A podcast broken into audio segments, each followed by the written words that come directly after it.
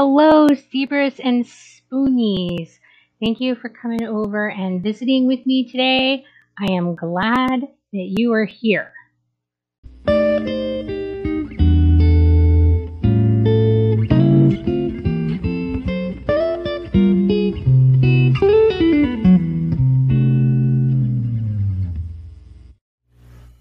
There is a truth that comes with having chronic illness that isn't often talked about. We get rejected often.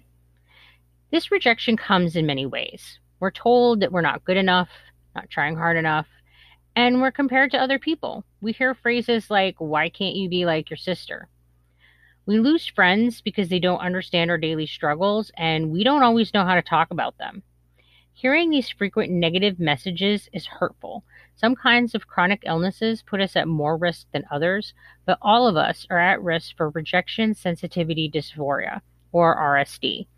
Those with ADHD and autism are especially at high risk, and these are disorders that us zebras frequently have. Yet RSD isn't something that I see talked about in the EDS community, even though I frequently see it in evidence. So, what can we do about this? Well, you can always seek professional treatment. Therapy can help. But you can also do things in your daily life that can help you get resilience and protect yourself from the injuries that come with rejection. First, you need to accept the uncomfortable truth that not everyone is going to like you. In fact, most people we meet will largely be indifferent towards us, and that's normal. That's how it is for every human being on the planet. Most people don't pay much attention to most people around them. When you're shopping, you walk by other shoppers without giving them much thought. That's the social indifference that I'm talking about. This is important because it relieves a lot of the pressure. Counterintuitive, I know, but it's true. Stop expecting that everyone will like you and start expecting that people will be indifferent to you, and your perceptions will greatly change. You will start to see their behaviors differently. They didn't notice your new haircut because they're indifferent towards you, not because you aren't important, and that's okay.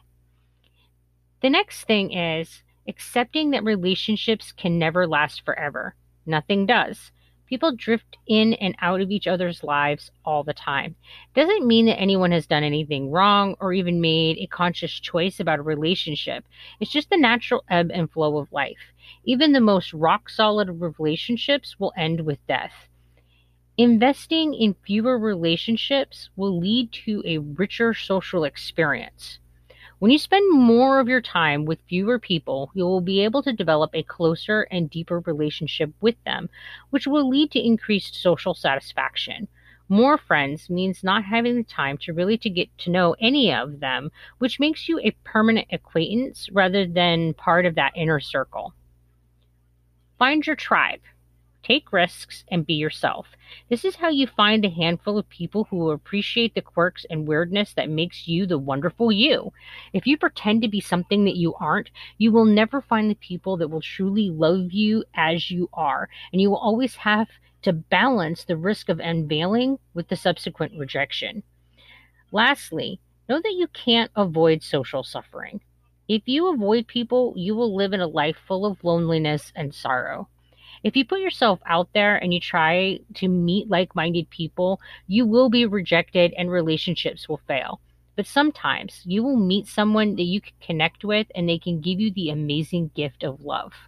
But you have to take that risk.